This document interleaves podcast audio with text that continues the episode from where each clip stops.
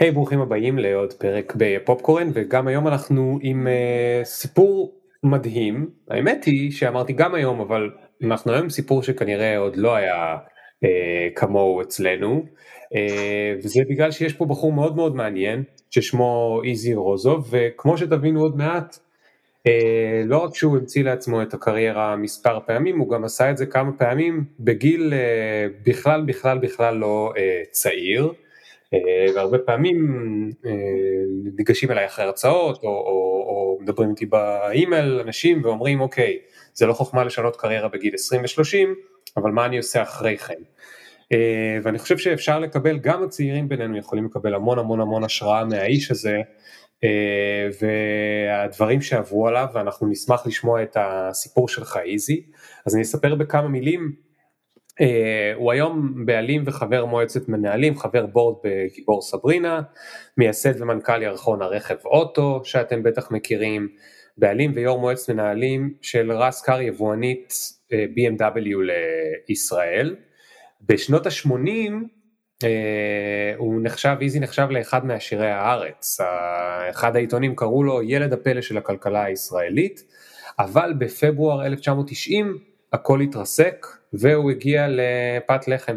אה, הוא לא הסכים לוותר ואנחנו נשמע על מה הוא עשה אה, מאז.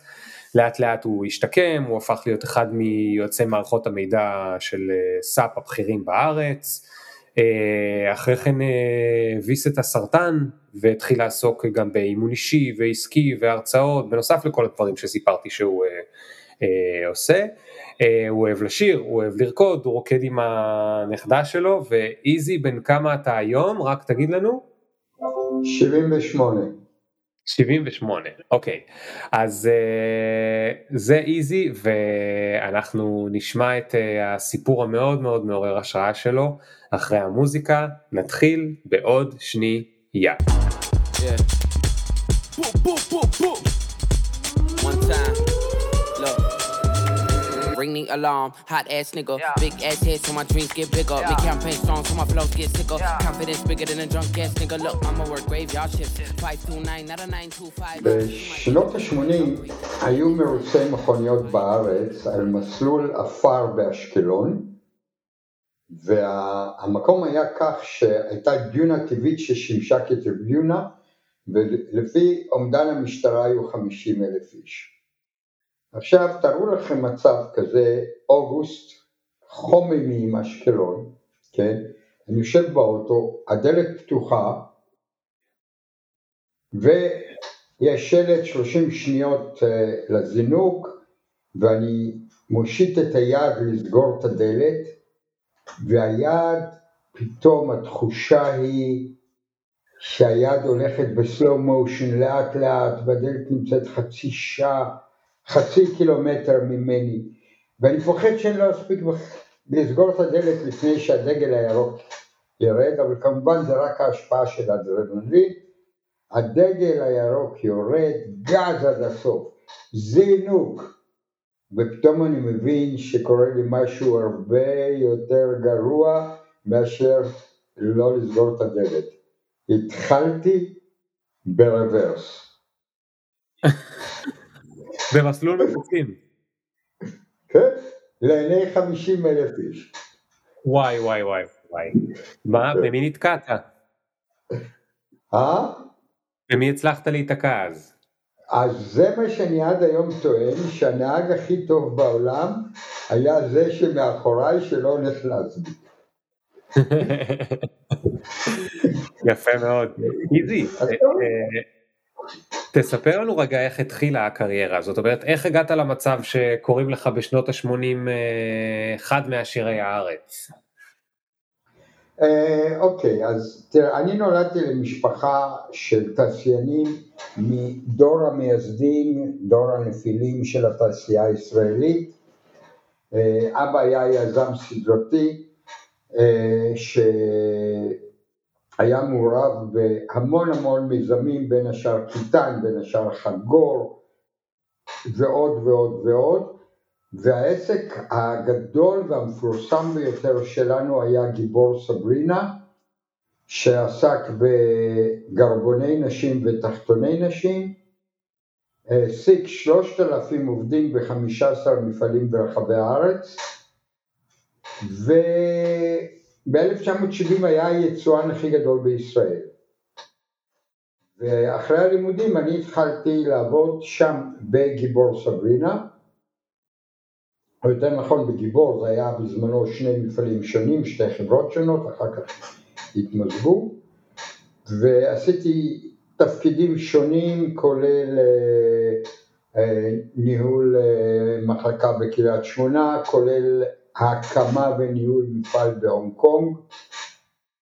ואז בשלב מסוים עזבתי את הפעילות השוטפת בעסקי המשפחה, נשארתי רק חבר מועצת מנהלים והתחלתי להקים עסקים משלי, בתחילה גם בענף הטקסטיל אה, מפעל ייצור חוטי, חוטים ניילון ופוליאסטר כחומר גלם לתעשיית הטקסטיל ולאחר מכן הקמתי ביחד עם שותפים את ירחון הרכב אוטו והייתי גם יבואן BMW וכאמור אה, נהג מרוצים וכל הפעילות הזאת שלי בתחום הרכב היא כי הייתי חולה הגה מילדות וגם היום אני עדיין חולה הגה.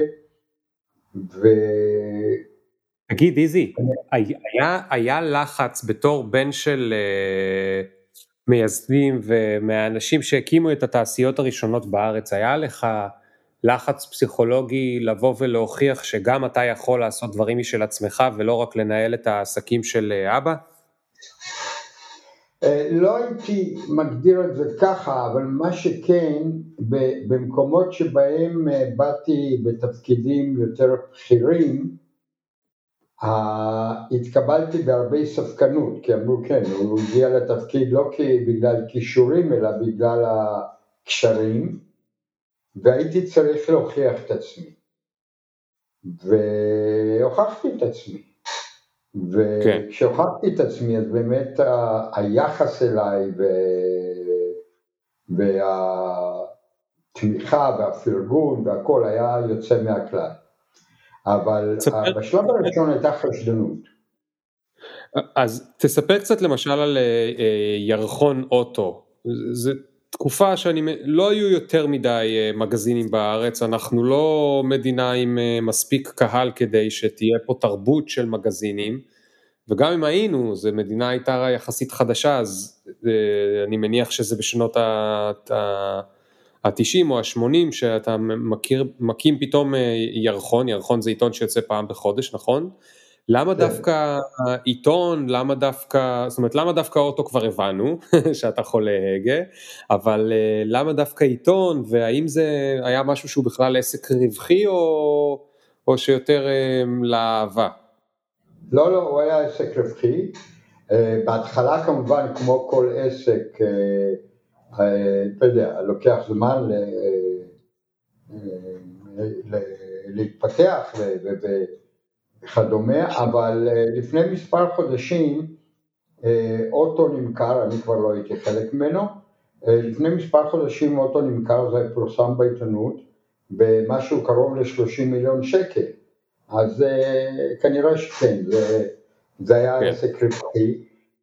האמת שאני הגעתי לזה די במקרה, אני הכרתי את רוני אהרונוביץ' זיכרונו לברכה שהוא היה חלוץ עיתונות הרכב אה, בישראל והוא הקים והיה עורך אה, ירחון אה, לפני אוטו, היה ירחון בשם טורבו, הוא גם ארגן את המרוצים הראשונים שהיו בישראל, הוא בכלל הביא תרבות מוטורית, גם ספורט מוטורי וגם בכלל חשיבה מוטורית לישראל. ואני הכרתי אותו במקרה, התעדדנו מאוד והוא כשהוא רצה להקים עיתון הוא בא אליי והציע לי אה, להצטרף. ואז צירפנו לצוות את דני פרנצ'נקו שהיה אז מהבעלים של עילית. ושלושתנו, רוני אהרונוביץ', אה, דני פרנצ'נקו ואני הקמנו את העיתון. בשנה הראשונה אני הייתי אה, מנהל העיתון, אה, אחרי איזושהי תקופה התחלתי לכתוב, היה לי טור קבוע בעיתון, השתתפתי באופן קבוע בנסיעות מבחן בארץ ובעולם, זו הייתה תקופה מדהימה, פשוט מדהימה, מרתקת, אדרנלין, אתה נוסע בכל המכוניות שאתה חולם עליהן, אה, כיף, כיף גדול. אפילו נפצעתי קשה בסיני.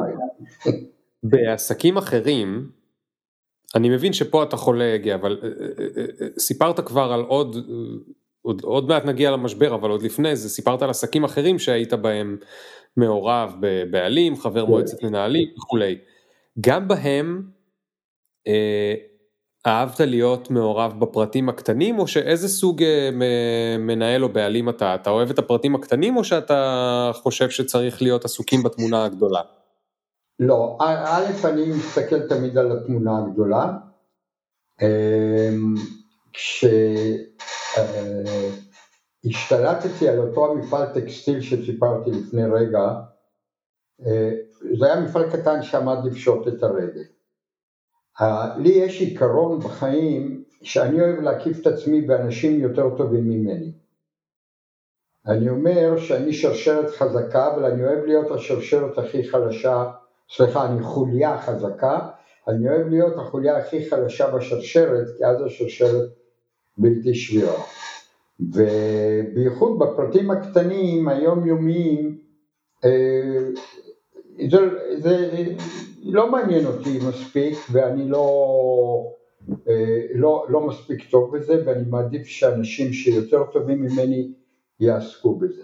תחום שאני מצוין בו זה יחסי אנוש, אולי נדבר על זה אחר כך, אבל בתפעול השוטף לא כל כך, ולכן אני בכל מקום שהייתי אה, תמיד מיניתי אה, אנשים בכירים, מנכ"לים, סמנכ"לים וכולי, שבחרתי אנשים שבישיבה שישבנו יכלו להגיד לי אה, את דעתם בלי לפחד, להגיד לי שאני טועה, לריב איתי, לצעוק עליי, להתווכח איתי. היה לי עיקרון שאם אני עושה החלטה אחרי ששמעתי את כולם, ואם אני עושה החלטה גם בניגוד לדעתם, אה, אז הם צריכים להתייחס לזה כאילו שזה המלצה שלהם, כאילו שזה בא מהם. זה היה כן. בעצם הדרישה היחידה שלי. ואני רק אספר סיפור קטן, כשהקמתי את, המ... או רכשתי את המפעל הזה שעמד לפשוט את הרגל,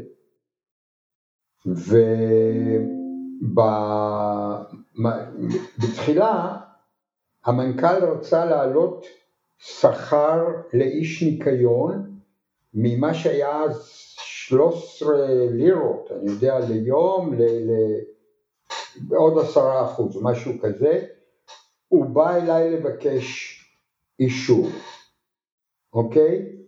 אחר כן. כך, אחרי איזושהי תקופה, ואנחנו בהתחלה קנינו מכונות משומשות כל הזמן וכולי, ואז אחרי איזו תקופה קנינו מכונה ב-50 אלף דולר, מאוד מאוד פחדנו, מאוד מאוד התלבטנו, אבל אה, עשינו את ההחלטה, קנינו, ואז כמה שנים אחרי זה קניתי מכונה שהיו שתי מכונות בשוק, אחת עלתה חצי מיליון דולר והשנייה עלתה 450 אלף דולר.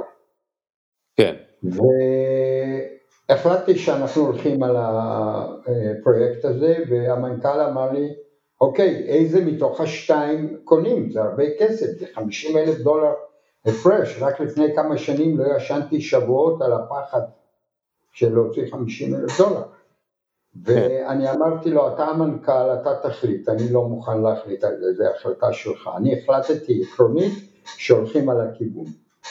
אז זה, זה סגנון הניהול שלי, אני ממנה אנשים, אני נותן להם לעבוד, אם הם מתחילים צריך לפתח אותם, אני איתם, אני מפתח אותם, אבל uh, הכוונה היא שהם, uh, uh, שהעסק יתפעל כשאני איננו. זה מה ש... לידך, ו- ואני מדבר עוד פעם על שנות ה-70-80, היו הרבה בוסים שלא התנהגו ככה. זאת אומרת, הם התנהגו כאילו שהם יודעים הכל, אז האם, זה, היו, האם היו עוד הרבה כמוך או שאתה היית חריג בשטח מהבחינה הזאת של מה שאני, שאני שואל? אה, אני הייתי ככה, כי א' זה האופי שלי, ב' ככה גדלתי אצל אבא שלי, לסמוך על אנשים, אה, אחי גם ככה, לא, הרבה אנשים באמת מחזיקים, לא רק אז, גם היום מחזיקים את הכל מאוד מאוד קרוב, כל דבר צריכים להיות מעורבים. אני חושב שזה לא נכון גם מבחינת, אין לנו ידע בכל דבר, גם כשאנחנו אנשים נורא חכמים ונורא יודעים והכל, אנחנו לא יודעים את הכל, כן? וזה דבר אחד. דבר שני, אין לנו זמן להיכנס אה, לכל דבר, ואנחנו חייבים את האנשים שידעו לעשות את זה. עכשיו, אם אני כבר צריך שיעבוד איתי בן אדם, למה שיעבוד איתי בן אדם שאני כל הזמן אצטרך להדריך אותו ולמשוך אותו ולתקן אותו וכולי? למה שלא יעבוד איתי בן אדם שהוא יהיה יותר טוב ממני, שהוא ידע יותר ממני, שהוא ימשוך אותי, שהוא ילמד אותי? למה לא ליהנות מזה? אני משלם כן. לו אותו דבר. אז עכשיו איזי אפשר לעשות איתך רגע סימולציה, נגיד שאני הייתי אז, היית נותן לי להיות אה, אה, סמנכ"ל אצלך. כן. ואני אומר לך משהו שאני רוצה לעשות מאוד, ואתה מרגיש בבטן שזו טעות, אבל אני יותר מבין ממך, ואתה אומר יאללה, אני הולך איתו. ואז מסתבר אחרי חצי שנה שצדקת ואני טעיתי. זאת אומרת, התחושת שלך הייתה נכונה, ואני סתם הייתי עקשן, או, או לא יודע. איך אתה עכשיו היית בא ו... ו... זאת אומרת, היית עושה עם זה משהו בכלל? היית נותן לי לשקוע במיץ של עצמי? היית מדבר איתי על זה? תראה, מה היית עושה? אני, אני, אני אגיד לך שני דברים. כן, א', תמיד תמיד, אני אמרתי את זה, ואני ממשיך להגיד את זה, כל צוות שאני מנהל, אני אומר להם שאני מוכן להתערב שאני עושה יותר טעויות מהם. הדבר החשוב כשעושים טעות זה אה, להודות בטעות ולראות איך מתקנים את הטעות, כי ברגע שאנחנו מחביאים את הטעות, כן, אז כן. אה, אה, אנחנו בבעיה, אנחנו לא נדע לתקן. אז זה דבר סופר חשוב, אני לא מפחד מטעויות, אני בחיים לא אגיד לבן אדם משהו רע על זה שהוא עשה טעות, להפך, אני אתן דוגמה, אני אתן תמיכה. כן. הדבר השני הוא שברגע שאני אישרתי לך כסמנכ"ל, בניגוד לתחושת בטן שלי או ידע או ניסיון, אבל ברגע שאני אישרתי לך לעשות את זה, האחריות היא כבר לא עליך, היא כבר עליי. אני, הזמן שלי, כן, להגיד לך לא, היה לפני, לא אחרי. ואני גם mm. מאוד מאוד מאמין במצב שבו אני כמנהל אחראי על כל הכישלונות והצוות אחראי על כל ההצלחות. אין כזה דבר שאני מצליח ולא הצוות, כן? או הצוות נכשל ולא אני, אין כזה דבר. אני הוא זה שיכול להיכשל, הצוות הוא זה שיכול להצליח. אין דרך אחרת. זה נשמע כמו, זאת אומרת שאתה ב... כאילו שניצחת את האגו שלך, שאתה מבין לא נותן לאגו לשלוט. אין, לי, זה... אין לי אגו. אבל זה היה ככה מגיל לי... צעיר. תראה, כשאני התחלתי לעבוד, כן, אז ביום הראשון שנכנסתי, שאבא הכניס אותי לגיבור סברינה, אבא אמר לי, איזי, העובדים הם הנכס הכי חשוב בעסק, וכשאתה בא לעבודה, תעבור דרך אולמות הייצור, אל תיכנס ישר למשרד, תדבר איתם, תתבדח, תכיר אותם, וכולי, ואז הוא אמר לי משפט שהפיל אותי, ממש, אני לוקח אותו איתי עד עכשיו, הוא אמר לי, אתה לא מורם מעם, אתה רק בתפקיד אחר.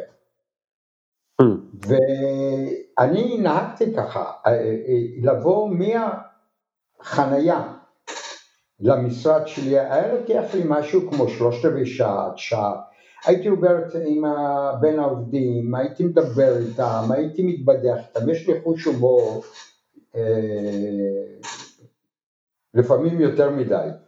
אני חושב כן. שזה אולי הדבר שהכי מאפיין אותי, החוש הומור שלי, והייתי מתוודח איתם וצוחק איתם, ויודע ומכיר, מכיר אותם ויודע מה קורה להם בבית, מתי יש שמחות, מתי יש אה, מחלות או עצב או משהו, מכיר את השמות של מתי הם עובדים, מכיר את השמות לא רק שלהם אלא של הילדים שלהם כן. וכולי. ואתה יודע מה? אני יום אחד בא למפעל ואני ככה מסתובב וזה ואני רואה בחורה ומה נשמע, מה טק טק טק? יש לי ילד חולה בבית, ילד בן שש. אני אומר לה, אז מה את עושה בעבודה?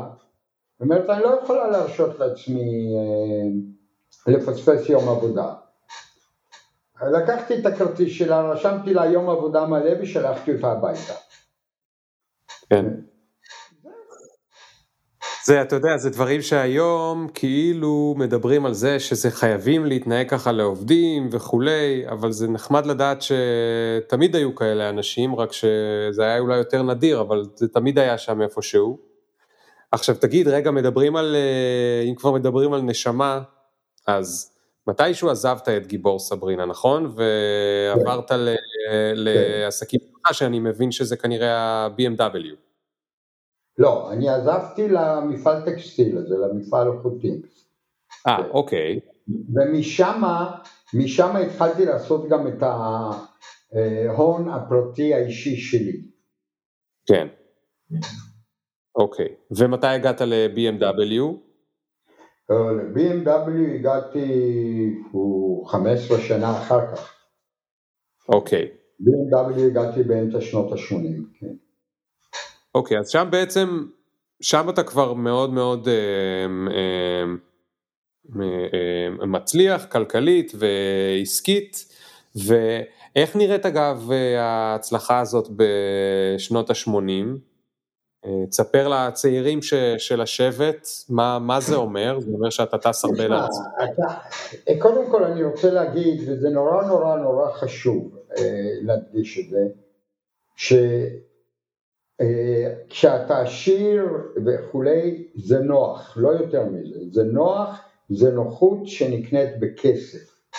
כן, אני אמרתי לא מזמן למישהו, דיברנו ואמרתי, ואמרתי בדיוק, להיות עשיר זה נוח, לרקוד עם הנכדה שלי זה אושר, כן, אז, ואני גם מספר, אני בהרצאות שלי אני גם אומר, כששואלים אותי גם אחרי הכניסה והכל, אז אני אומר, חבר'ה, הכל פרופורציות, הייתי טס מחלקה ראשונה פעם, היום אני טס מחלקת תיירים, מסתבר שמחלקה ראשונה ומחלקת תיירים מגיעים באותו זמן לאותו, זה, לאותו שדה תעופה, אז mm-hmm. קצת פחות נוח, אז זה דבר ראשון, זה נוחות, אבל זה נוחות שטסים מחלקה ראשונה, זה כיף, מגיעים למלון בניו יורק, השוער פותח לך את הדלת של הלימוזינה ואומר לך Welcome back Mr. רוזו, אתה מכיר את כל הצמרת הפוליטית, העסקית, הספורטיבית, הכל של כולם, אתה מסתובב, אתה בן בית, אתה יודע, עם טדי קולק ועם שרים למיניהם, בעיקר שרי המסחר, אריק שרון, חיים בר לב אה, וכולי. אה, חבר טוב היה אייבי נתן, טייס השלום, מי שזוכר אותו.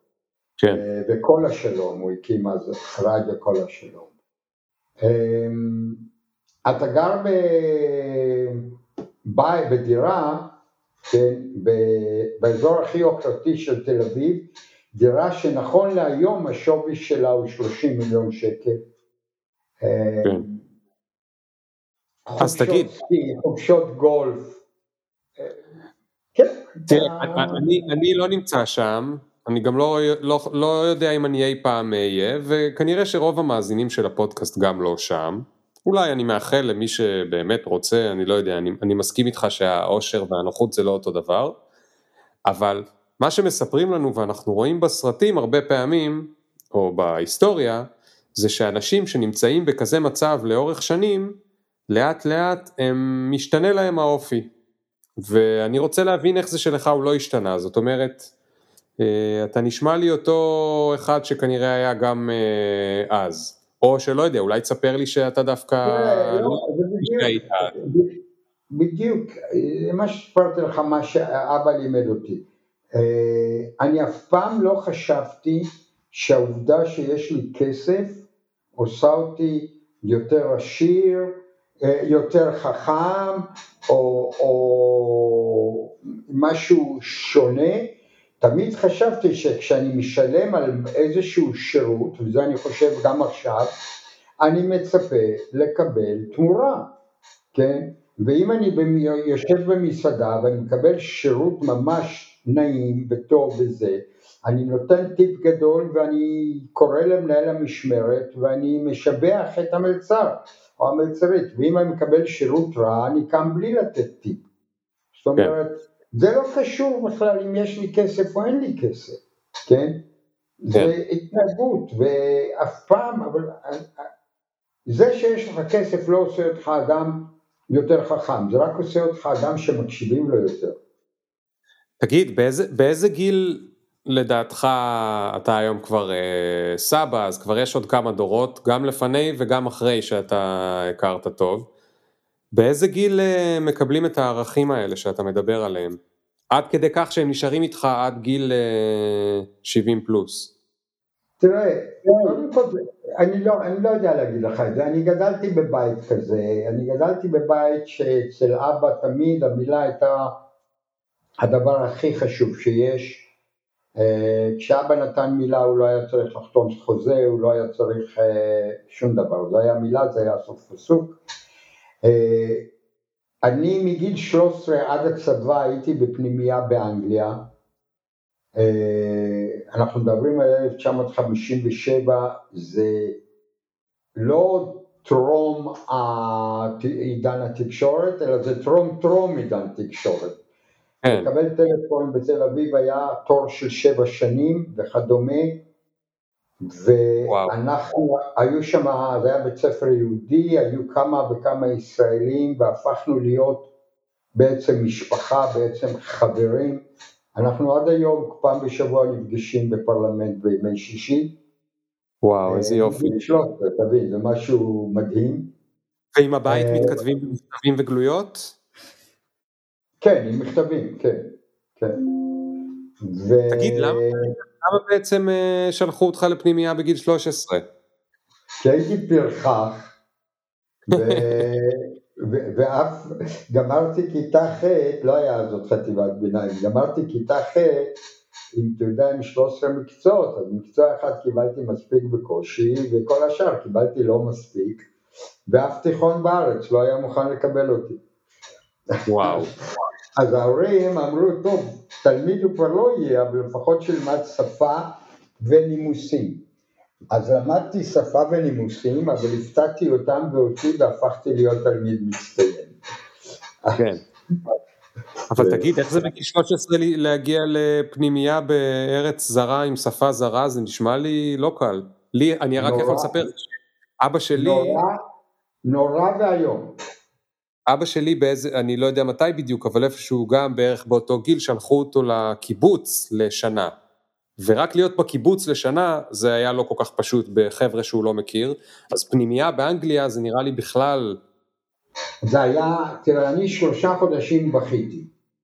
אני, אני אומר שאם היו אוספים את הדמעות שלי, אפשר היה לפתור את בעיות מים של ישראל לעולמי עד בלי מפעלי התפלה. אני ממש שלושה חודשים בכיתי והתגעגעתי, זה היה נורא, נורא, נורא, נורא, זה היה ממש משבר, אה, מבחינה רגשית זה היה משבר הרבה יותר קשה מאשר הקריסה הכלכלית.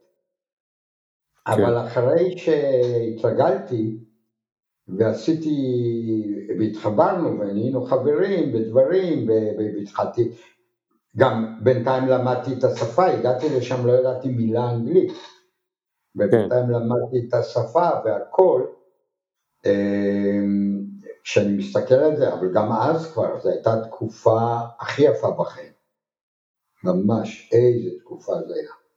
עכשיו, אה, אז זה מתחיל שמה, אתה מבין, ואתה כבר שמה מתחיל להיות אחד מ... כן, לא יותר טוב, לא זה, אתה רחוק, אתה עומד אה, בעצם בזכות עצמך, ואתה צריך להחליט איך אתה מתייחס לכל מי שמסביבך. כן. כן. אז זהו, זה, זה המצב. אוקיי, okay. אז עכשיו נחזור רגע ל, ל, לשנות ה-80 וסיפרנו שאוקיי, אתה נוסע במחלקה ראשונה ומגיע לניו יורק וחי בדירה שהיום היא כמו 30 מיליון ו, ואתה עדיין יודע שזה נוחות, אבל זה לא מה שעושה אותך מאושר, ואז אתה מתחיל להיות היבואן של אה, BMW? כן. היבואן הבלעדי? כן, כן, יבואן תמיד הוא בלעדי. זאת אומרת אתה נסעת לגרמניה שבישראל צריכים להביא אה, מכוניות גם? סליחה? נסעת לגרמניה ושכנעת אותם אה, להביא מכוניות לישראל? לא, לא, לא, הייתה, הייתה כבר, אה, היה יבואן, אני קניתי אותו. אוקיי. פשוט, אז מה קרה, ש... מה קרה שם שבסוף הפך להיות משבר קשה? תראה, נתחיל ככה, קודם כל, בתקופה ההיא ענף הרכב התנהל כמו מסחר סוסים. זה היה ממש אה, לא יאומן, בלי שירות לקוחות, בלי שום דבר. ואני החלטתי שרכב כמו BMW צריך להיות רכב יוקרתי כמו בכל העולם, ועשיתי המון מהפכות. אה, אחת מהמהפכות למשל שעשיתי היה להביא מימון של יותר משנה, באותה תקופה לא יכולת לקבל הלוואה לרכב של יותר משנה, אני רציתי שזה יהיה כמו בארצות הברית, חמש שנים, אני דאגתי לכך, עשיתי דיל עם Diners Club ומכרתי מכוניות דרך Diners Club בכרטיס אשראי לחמש שנים. Mm. דבר אה, אה, שני שעשיתי למשל, trade-in, אני היבואן הראשון שהביא trade-in והכניס אותו לתוך אולם התצוגה. אה, מה שהיום זה סטארט-אפ. כן, כן. עכשיו, בתקופה הזאת עוד לא היה ליסינג בכלל. כן, כן. ליסינג התחיל בשלהי התקופה שלי, ואני גם שם הייתי מאוד מעורב. עשיתי המון השקעות גם באולם תסוגה, גם במוסך וכולי, וה... מחירי המכוניות היו אז בפיקוח. Mm. היה מותר לנו להרוויח 14% ממחיר האוטו לפני מס, שזה אומר משהו כמו 5% ממחיר האוטו. והמכונית הפופולרית ביותר אז הייתה סובארו, הם מכרו 20-25 אלף מכוניות בשנה, והעסק העיקרי שלהם היה החלפים. BMW כשאני רכשתי אותם מכרו 700 מכוניות בשנה וסך הכל היו בארץ עשרת אלפים מכוניות אה, והאחריות הייתה רק לשנה ככה שאחרי שנה אף אחד לא נכנס יותר למוסך המרכזי, כולם הלכו למוסכים זולים, זולים. אה, אוקיי. שהחלפים לא היה עסק אה, מאוד זה היה טוב, אבל זה לא היה משהו שיכול להחזיק אותך. ואז BMW בעצם עשו שני דברים. אחד, הם הודיעו לנו שהם מפסיקים לייצר מנוע 1600 והמיסוי היה מבוסס מנוע, נפח מנוע, ו-1600 הייתה מדרגת מס. אז היינו צריכים לחשוב, אוקיי, מה אנחנו עושים?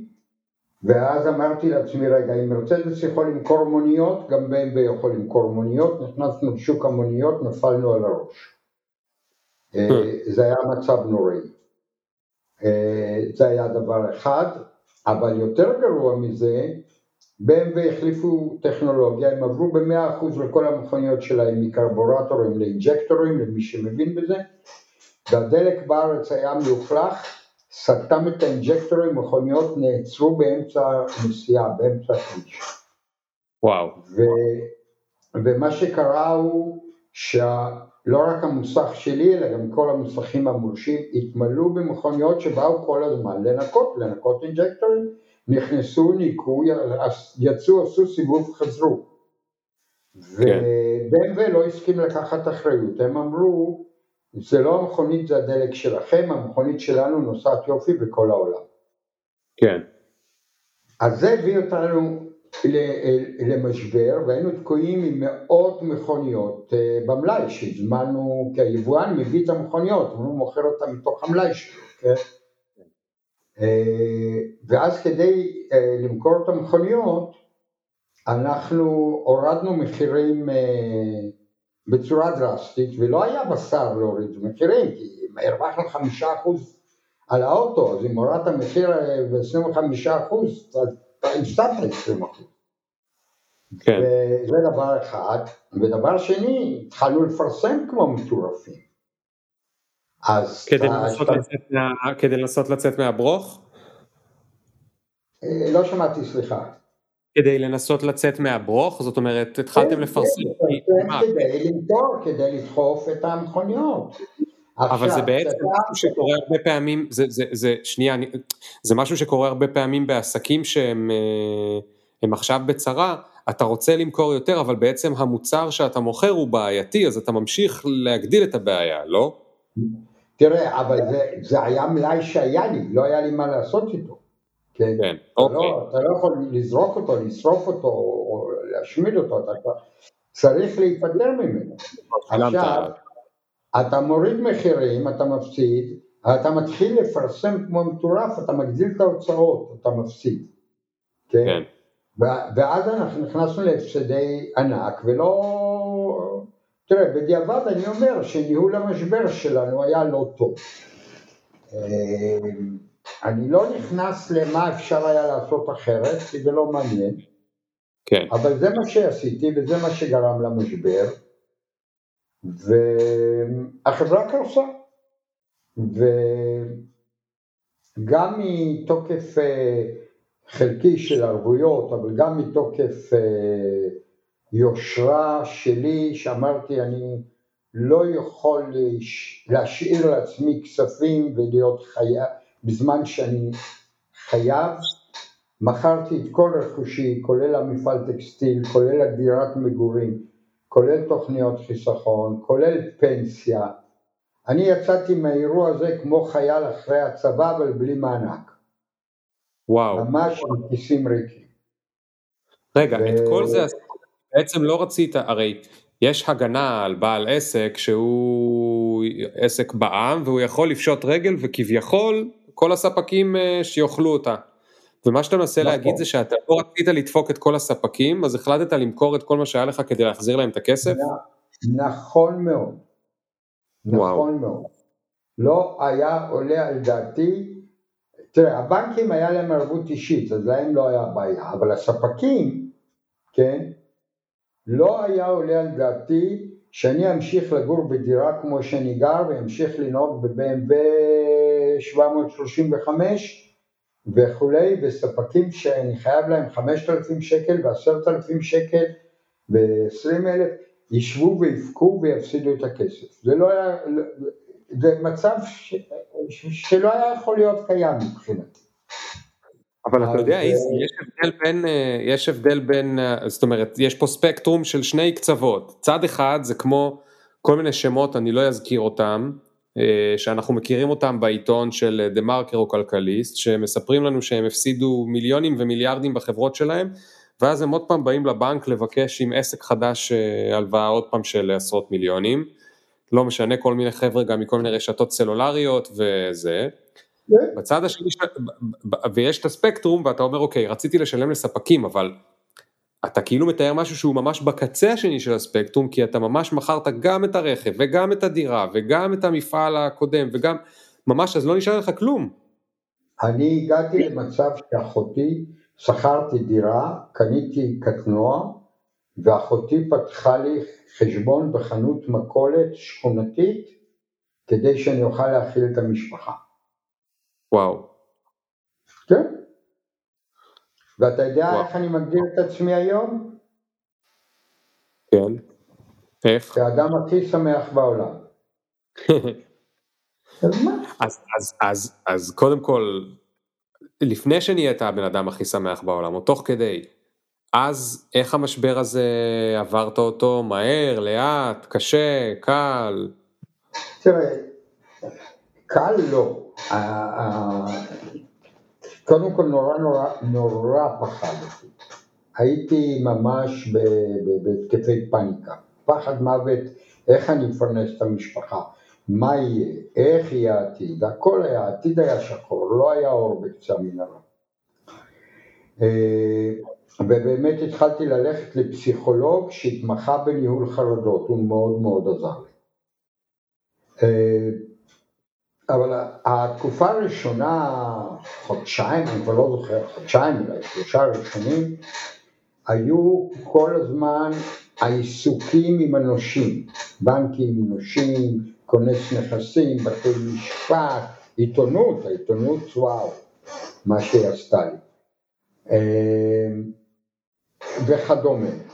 ואז בכלל לא יכולתי לעבוד, לא יכולתי לחשוב על עבודה. כן. אה, אבל אחרי שהגעתי להסדרים והכל, והסתכלתי, אוקיי, מה עכשיו? אז אה, כמו שאמרתי, לא היה אור בקצה המנהרה, אז הדלקתי את האור. והתחלתי לעשות, לחפש מה אני יכול לעשות אה, כדי להתקדם, כדי לשקם את עצמי. וניסיתי כל מיני דברים שלא כל כך הלכו, ודרך אגב, אני, תוך כדי המאמצים שלי, אני התחלתי לעבוד בלילות במכירת יחידות נופש, כדי להביא כמה גרושים הביתה. מה זה אומר?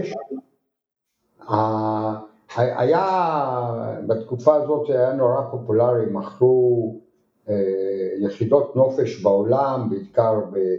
באזור הוורג'ין איילנד וטנריף וכולי, שבן אדם אה, קנה וקיבל זכויות לשבוע בשנה לבוא לשם, שילם 250 דולר לשנה, משהו כזה, פלוס המחיר הקנייה, ו, ו, והשיטה הייתה שמזמינים הרבה אנשים לאולם גדול עם מוזיקה רועשת וכולי, ויושבים אנשי מכירות ומנסים לשכנע אותם ממש כזה אה, חוויה כזאת. כן. כשהתחלתי אה, וחשבתי שזה היה דבר טוב, אחר כך ראיתי שזה יכול להיות טוב במחירים נמוכים מאוד, אבל מכרנו את זה במחירים גבוהים. אה, אבל אז ניסיתי, ניסיתי כל מיני דברים כמובן בענף הרכב, שזה היה בוא נגיד המקום שבו הרגשתי טוב אה, ואני אוהב להגדיר את עצמי, אני אומר שאני כמו איי רובוט, אה, נתקלתי בקיר, הסתובבתי והלכתי לכיוון אחר. כן. אה, עד, עד שבסוף הגעתי למסקנה שאני צריך ללכת לכיוון אחר, לא לכיוון עסקי, והלכתי בגיל 54, עשיתי קורס ב SAP, אה, ייעוץ SAP, והפכתי להיות יועץ ומיישם מערכת אה, SAP, אה, ומאז בעצם ועד עד ערב פסח עבדתי בזה באופן מלא, חוץ מתקופה בקורונה, בערב פסח סיימתי פרויקט גדול שלי אה, אחרון והיום אני עובד בזה 20 אחוז ו-80 אחוז אני נותן להרצאות ולאימון, אימון אישי, אימון עסקי, אימון מנהלים. אני שם המון המון דגש על נושא אה, יחסי אנוש. Mm-hmm. אני ניהלתי אה, מחלקה גדולה בקריית שמונה אה, בשנות ה... או 69, משהו כזה, ונסעתי כן. לכמה ימים לחו"ל, חזרתי, נכנסו אליי אחרי סבב היי, מה נשמע, טה טה טה טה, נכנסו אליי בנ... אה, משלחת של בנות לחדר עם בומבוניירה ענקית ועליה תקליט, מודבק תקליט To serve with love. אז אה, זו דוגמה אחת. דוגמה שנייה, כשהעסק קרס בבן אז הרי ניסיתי להציל, הלך כמה שבועות, ואחת לשבוע אספתי את העובדים לשיחה בשקיפות מלאה, ואמרתי להם, חבר'ה תלכו למצוא עבודה כי אני לא בטוח שאני אוכל אה, לשלם לכם משכורת בחודש הבא. ומאה עובדים היו לי שם, כולל מכונאים מעזה, וכולם פה אחד, שבוע אחרי שבוע, אמרו לי, איזי, אנחנו לא עוזבים אותך בצד. כל הכבוד. עכשיו, הדוגמאות האלה, מאיפה זה בא? זה בא מהיחס שאני נתתי להם, זה בא ממה שאבא שלי לימד אותי באותו יום, שהעובדים הם הנכס הכי חשוב, ושאני לא מורם מהעם, אני רק בתפקיד אחר. כן. וזה היה ריבית דריבית שקיבלתי בחזרה. אז אני מאוד אה, אה, מנסה להתמקד באימונים שלי גם מצד העובד וגם מצד המנהל בכל הנושא הזה. אנחנו בעבודה יותר זמן מאשר בכל פעילות אחרת שלנו במהלך היום. ונורא נורא חשוב שאנחנו נהיה שמחים בעבודה. ואני מנסה לגרום לזה, אני מנסה לעזור לאנשים שלא שמחים בעבודה, וזה לצערי הרבה מאוד אנשים, כן? ועוד פעם אני אומר, בין אם זה העובד או בין אם זה המנהל, כן? בין אם העובד חושב שהמנהל הוא לא טוב, או בין אם המנהל שרואה שהוא לא מצליח להפיק את המקסימום מהעובדים. אז אה, אני חושב שיש לי פה המון ניסיון, המון ידע והמון אה, אה, יתרונות, ואני גם כל הזמן ממשיך ללמוד על זה, אני קורא על זה ואני הולך לסמינרים והכל. אה, כן. ואני רואה בזה שליחות. ב-2018 היה לך עוד איזשהו, אה, לא יודע איך לקרוא לזה. זה בקטנה, היה לי סרטנצ'יק. כן. היה לי סרטן, קיבלתי סרטן באזור האוזן, אמ, עזוב אותי, אתה יודע מה, הילדים שלי מסכנים, גם אימא שלהם, שהייתה כבר גרושתי אז, גם אימא שלהם וגם אני היינו עם סרטן. האימא שלהם לא החזיקה מעמד, היא נפטרה בתחילת 2019. אני הבסתי את הסרטן, ובעצם הגעתי לתחום הזה של הקואוצ'ינג וההרצאות בעקבות הסרטן.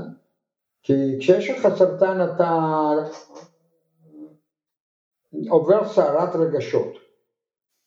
וחיפשתי משהו שיעזור לי, ואמרתי אני אלמד את תחום האימון האישי, אולי זה קצת יעצים אותי, יעזור לי להתגבר, ואז בקורס התאהבתי, החלטתי שזה מה שאני רוצה לעשות כשאני אהיה גדול, והתחלתי לעסוק בזה. אה, כן, אז את הסרטן הבסתי, אבל אה, תופעות לוואי, הניתוח האחרון והגדול, שאחריו התחילו גם 35 הקרנות, שלושה ניתוחים ו-35 הקרנות. וואו, וואו. כן, הניתוח הגדול היה באוגוסט 2018, זה שלוש וחצי שנים כבר, ועד היום אה, אני סובל מהאוזן, אה, מטלטונים, מלחצים, מנימול, מכל מיני תופעות, מסחרחורות, לא מסרטן, אבל מתופעות לוואי אני, אני, אני סובל, אבל אה, הרופא הבטיח לי שבגלגול הבא אני חוזר בלי זה, אז אני אופטימי. גדול, גדול. אה, אה, שנה אחרי זה, ב-2019, כן. היות ושימם לי, אז אה, היה לי דליפה חמורה במסתם בלב, ורצו לעשות לי ניתוח לב פתוח, בסוף סגרו את זה עם צנתור באיזו טכניקה חדשה וגם אחרי, וגם את זה עברנו. כן, כן. אמ, טוב, תשמע, איזי זה, הסיפור שלך הוא, אמ, מעניין ומלמד מהרבה בחינות, אני חושב, אני מאוד מאוד התרשמתי מה, מהנושא הזה שבגיל 54 אתה התחלת להתעסק ב, בסאפ ובמערכות מידע, אה, יועץ למערכות מידע, זה, זה מדהים בעיניי, וזה, אתה, אתה יודע, אני שואל את עצמי, או אני, אני יכול לשאול אותך, לפעמים אנחנו אומרים שמתוך אה, משברים נולדים דברים נהדרים. אה, זאת אומרת, לפעמים אנשים רוצים לעשות שינוי והם יכולים לדבר על זה עד מחר, אבל אם הם נמצאים בתוך משבר, דווקא זה יכול לעודד את השינוי. אז אני רוצה לשאול אותך, אולי יש לך רעיון, או להקשיב, לאנשים שמקשיבים והיו ומקבלים לך הרבה השראה והיו רוצים לקבל עוד קצת. איך לדעתך או חזית, בין אם זה אצלך או אצל אנשים שקרובים אליך, לאנשים שהצליחו לעשות שינוי קריירה, כי גם אתה עשית כמה תפניות, גם כשזה לא מגיע מתוך משבר. אז מה, איך מתגברים על הפחד הזה מהשינוי והאומץ שצריך וכולי? תשמע, קודם כל חבל שזה יגיע מתוך משבר, כן? בן אדם, כמו שאמרתי קודם, בן אדם נמצא רוב זמנו בעבודה. אם אתה לא שמח בעבודה, בין אם זה בגלל התחום שאתה עוסק, בין אם זה בגלל הארגון שאתה נמצא בו וכולי. אז אחד הדברים החשובים להבין, כן, שזה אחר כך הולך איתך הביתה. זה הולך איתך, אני מדבר בלשון זכר כי אנחנו בשפה שוביניסטית, אבל הכוונה היא כמובן גם לנשים. זה הולך איתכם הביתה, זה הולך איתכם לבני בנות זוג, זה הולך איתכם לילדים, לחברים, לחברות והכל. אה, ואנחנו באמת נמצאים בעולם הזה תקופה מוגבלת, לכולנו יש כבר תאריך תוקף ובואו נהנה, בואו נהנה מכל רגע שיש לנו, כן? אה, ולא להצטער על שום דבר שאנחנו עושים, כי הדבר שהכי קשה, שהכי יש על מה להצטער עליו, זה על מה שאנחנו לא עושים, כן? וזה ממש חבל, ולא צריך להגיע לנושא של משבר. ובאמת הכוחות, כן, כאשר יש את הפחדים, אין את הכוחות, רוצים, אין את זה, בשביל זה בדיוק יש את האנשים המקצועיים, ובמקרה, כן, התחום שבו אני עוסק, תחום האימון, זה מה שאנחנו עושים באימון, אנחנו נותנים לאנשים, או לא נותנים, אנחנו עוזרים לאנשים למצוא את הכוחות שלהם. כן? כן. אתה מדבר על, על השינוי קריירה שעשיתי בגיל 54, אבל הנושא של האימון אישי והרצאות עשיתי כבר בגיל 75, זה עוד שינוי קריירה. בגיל 69 כן. התחלתי לממש חלום ישן והתחלתי לקחת שיעורי פיתוח קול. ובגיל 70 התחלתי ללמוד ריקודים סלונים. אין גבול, אין גיל. בכל גיל ואף פעם לא מאוחר מדי ואף פעם לא מוקדם מדי, כן? אתה תמיד יכול לעשות כל מה שאתה צריך, כן? מה הסיסמה של נייקי? Just do it. כן. אבל, אבל איזי, אתה יודע, זה, בגלל שאתה מאמן אתה יודע שזה יותר קל להגיד מלעשות. כן, אבל, אבל אז, אז לפעמים, תראה, אני בהרצאה שלי, שאני נותן הרצאה של שעה, אני נותן המון השראה, אני נותן אופטימיות, אני נותן כל מיני כלים אה, שעוזרים לאנשים והם יוצאים עם דברים ואנשים אמרו לי בתגובות, כן, שבועות אחרי שהיו בהרצאה שלי על ההשפעה, אבל בתהליך אימון, כן, אז זה לא יושבים וככה אומרים בפודקאסט כזה או אחר, אלא עובדים עם הבן אדם, כן?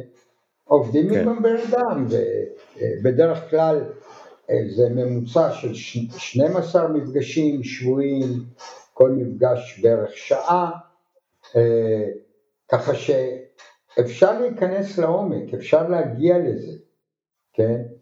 ו- ויש לי דוגמאות על זה. יש לי דוגמאות על זה, כן? ויש מאמנים טובים, יש מאמנים נהדרים בשוק, כן? אמ, אני חושב שמה שמאפיין אותי כמאמן זה ה-78 שנים שלי, כן? מעבר כן. לקורסים השונים, עשיתי גם הרבה מאוד קורסים, אני מאוד התמקדתי, עשיתי קורס הכשרה וקורס הסמכה וקורס אימון עסקי וקורס אימון מנהלים ואני עכשיו בעיצומו של קורס אה, יחסים. אה, אה, עוד פעם, אני לומד את הדברים שאני רוצה לעשות, אבל עם כל הקורסים האלה, כן, היתרון שלי הוא דווקא הניסיון חיים, מאיפה שבאתי, כל הדברים השונים שעשיתי, המעברים שלי, האופטימיות שלי, אבל יש המון המון אה, מאמנים שיודעים ויכולים לעזור לבן אדם למצוא את הכוחות מבפנים. אני בכוונה מדגיש לא לתת כוחות, למצוא את הכוחות שיש לבן אדם בפנים והוא לא מודע להם. מדהים. איזי, תשמע, אני חושב שמה שמאפיין הרבה מהדברים שאני חוזר למשהו שדיברנו עליו בתחילת ההקלטה, זה האגו הלא גדול מדי.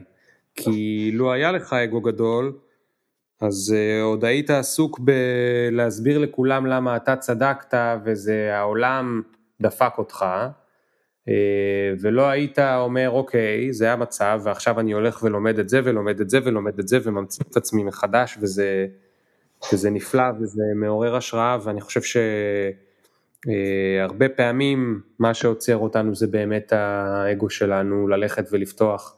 אתה יודע, למשל מישהו הלך ולמד משהו במשך שש שנים או שמונה שנים, או זה יכול להיות רואה חשבון, עורך דין, רופא, או כל מיני כאלה, והם כבר רוצים לפתוח בקריירה, או כל אחד אחר, ורוצים לפתוח בקריירה אחרת, אבל הם אומרים, מה אני עכשיו אזרוק את זה לפח, ומה אני זה, אבל זה, זה, זה, זה שטויות. נכון, כי הם בינתיים הם זורקים את החיים שלהם. כן, כן. אז כן, סליחה, תדבר. אני אתן לך דוגמה. אה, כשאני מספר את הסיפור שלי, הרבה אנשים אומרים לי, טוב תשמע, זה היה אשמת BMW, מה שקרה לי.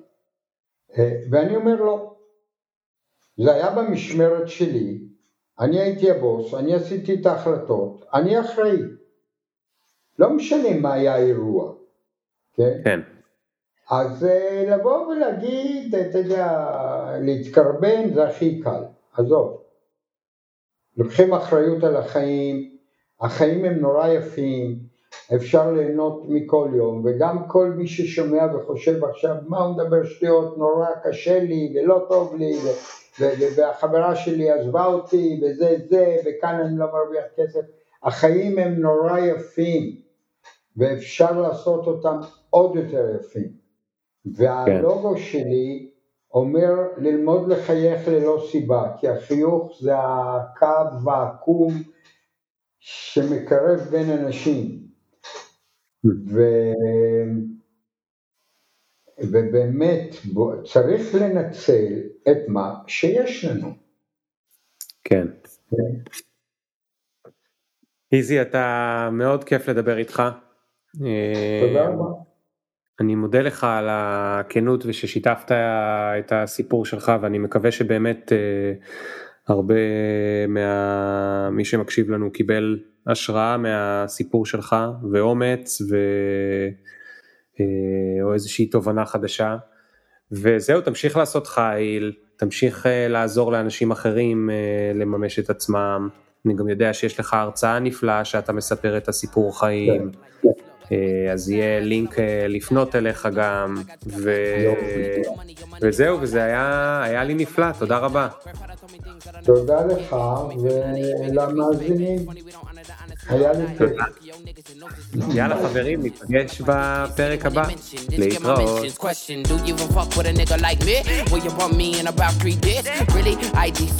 every time a nigga talk, they can't see the big up picture. Fuck your filter, me can't go run, but me can't repeat. No.